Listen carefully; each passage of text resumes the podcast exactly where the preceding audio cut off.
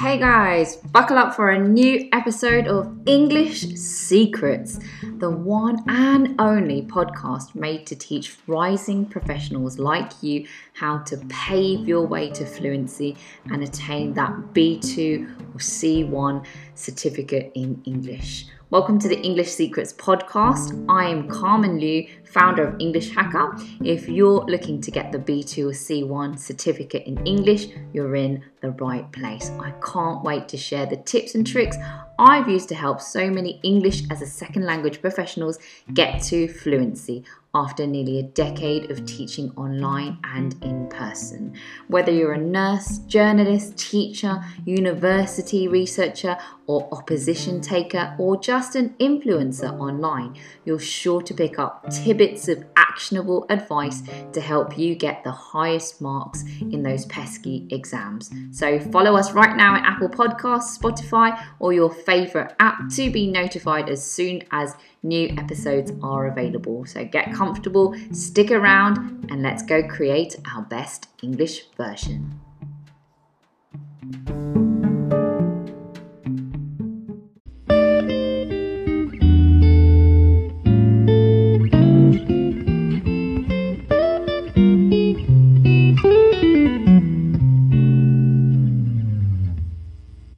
Right, so today we're going to be talking about the Cambridge B two, or the first certificate in speaking, the test part of the, or so to say, the introduction, right?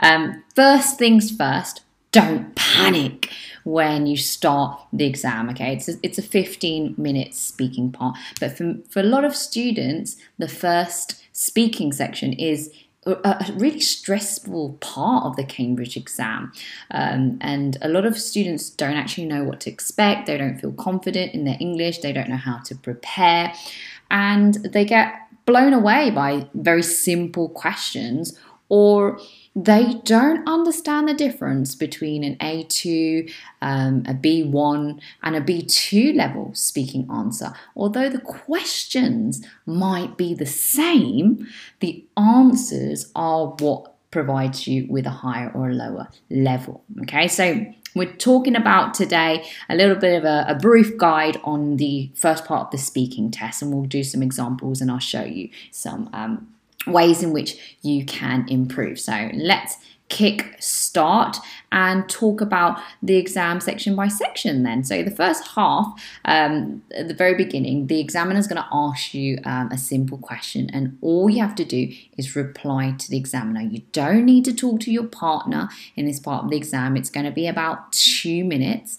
And the introduction part of the Cambridge uh, B two exam is just really to help you relax in the test. So the questions are going to always start nice and easy, um, nothing too difficult. And don't worry if you get off to a bad start, because a lot of candidates, majority of candidates, actually start quite badly because they're nervous. It's really just a way for you to warm up.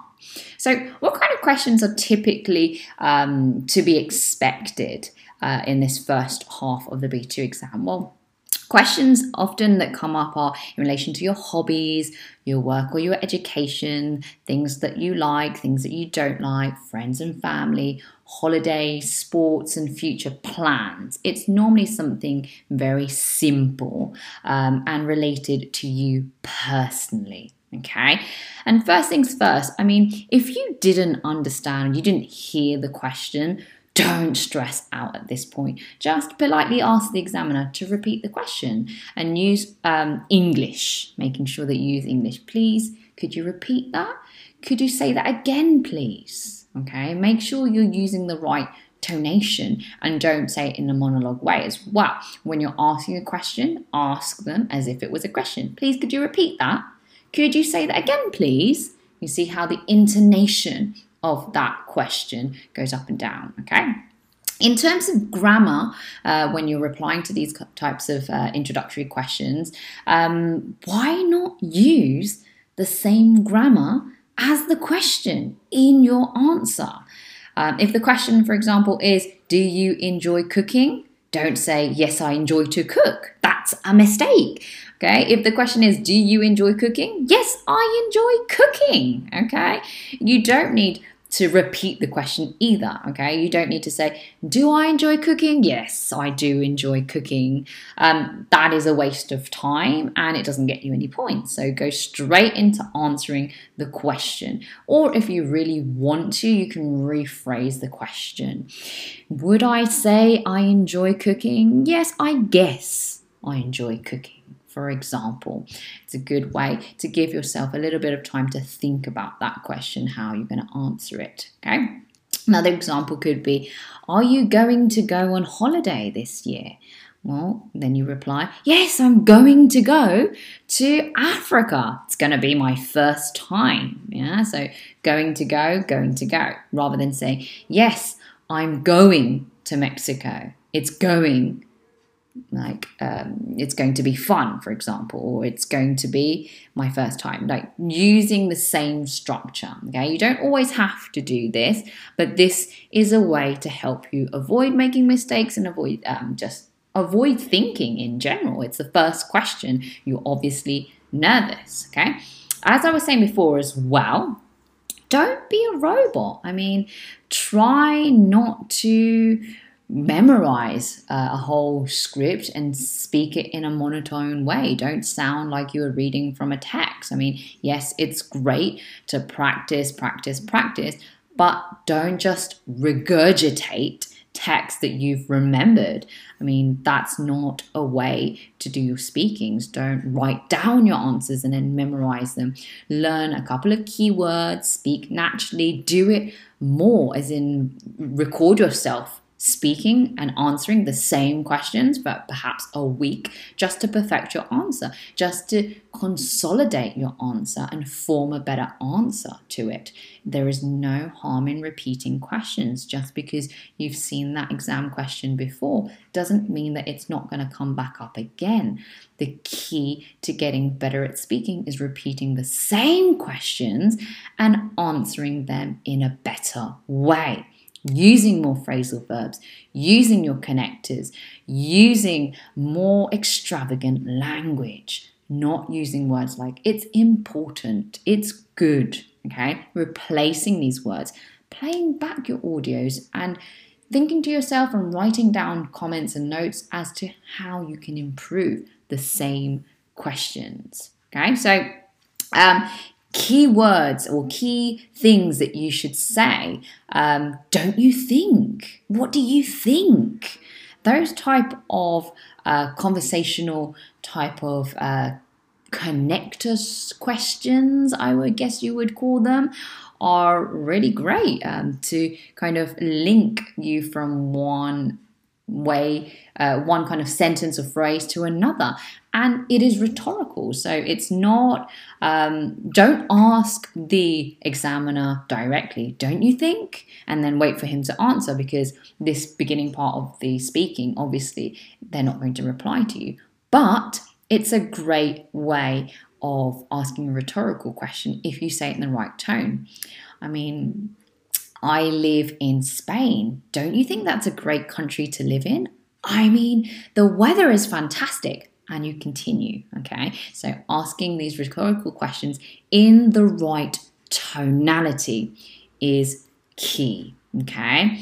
Definitely learn some good phrases about all the topics that I had uh, mentioned earlier, so that you have certain phrases that you can use and you know is going to get you better marks, okay?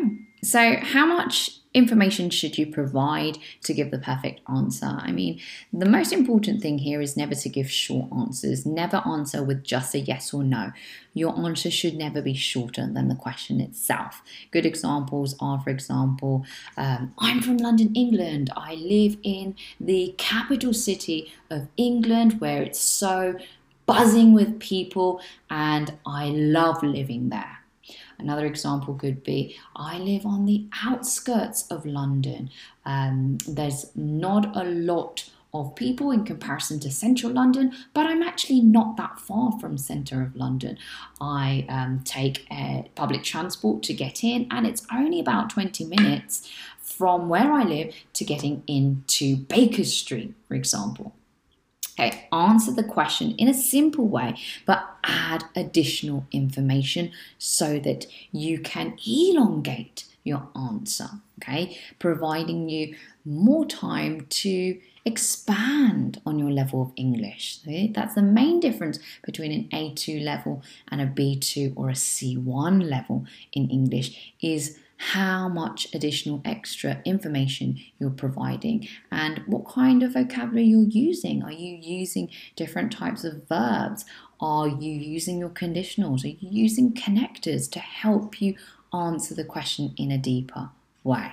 Okay, so checklists are: do you sound like a robot? Were your answers too short or too long? Were they just right? And did you use certain keywords or phrases, phrasal verbs, for example, and connectors? Making sure that you practice. If you've got a study buddy, that's the best thing you can do. If not, record yourself every single day answering these type of questions. So let's take a look at some examples of things that we could get.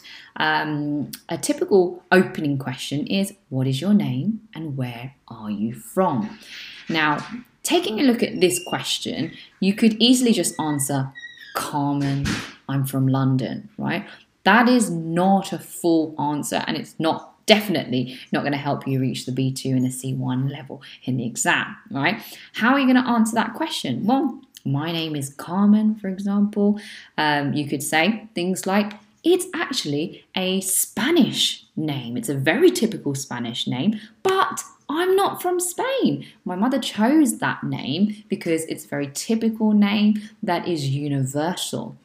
Um, it's a name that's easy to spell, easy to pronounce, and can easily be translated from different languages.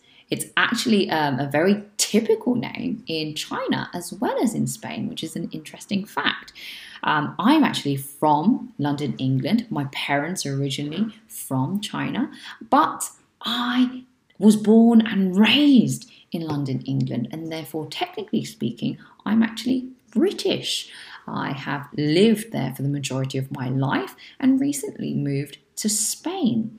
You see how answering the question in that way, you're elongating all of the things that you want to say, you're adding in different interesting facts to make yourself more interesting. At the end of the day, the examiner wants to be intrigued by what you are saying, and you want to be um, somebody that sounds interesting, not just another boring person um, that has attended another exam. If you spike somebody's interest, you're more likely to get higher marks. Okay, so that's the end of today's podcast, and next session we'll be talking a little bit more in detail about other types of questions that may occur in the B two and the C one exam. If you're a C one level speaker, think carefully and clearly the difference between B two level speaking, so phrasal verbs and connectors that you could use that are higher level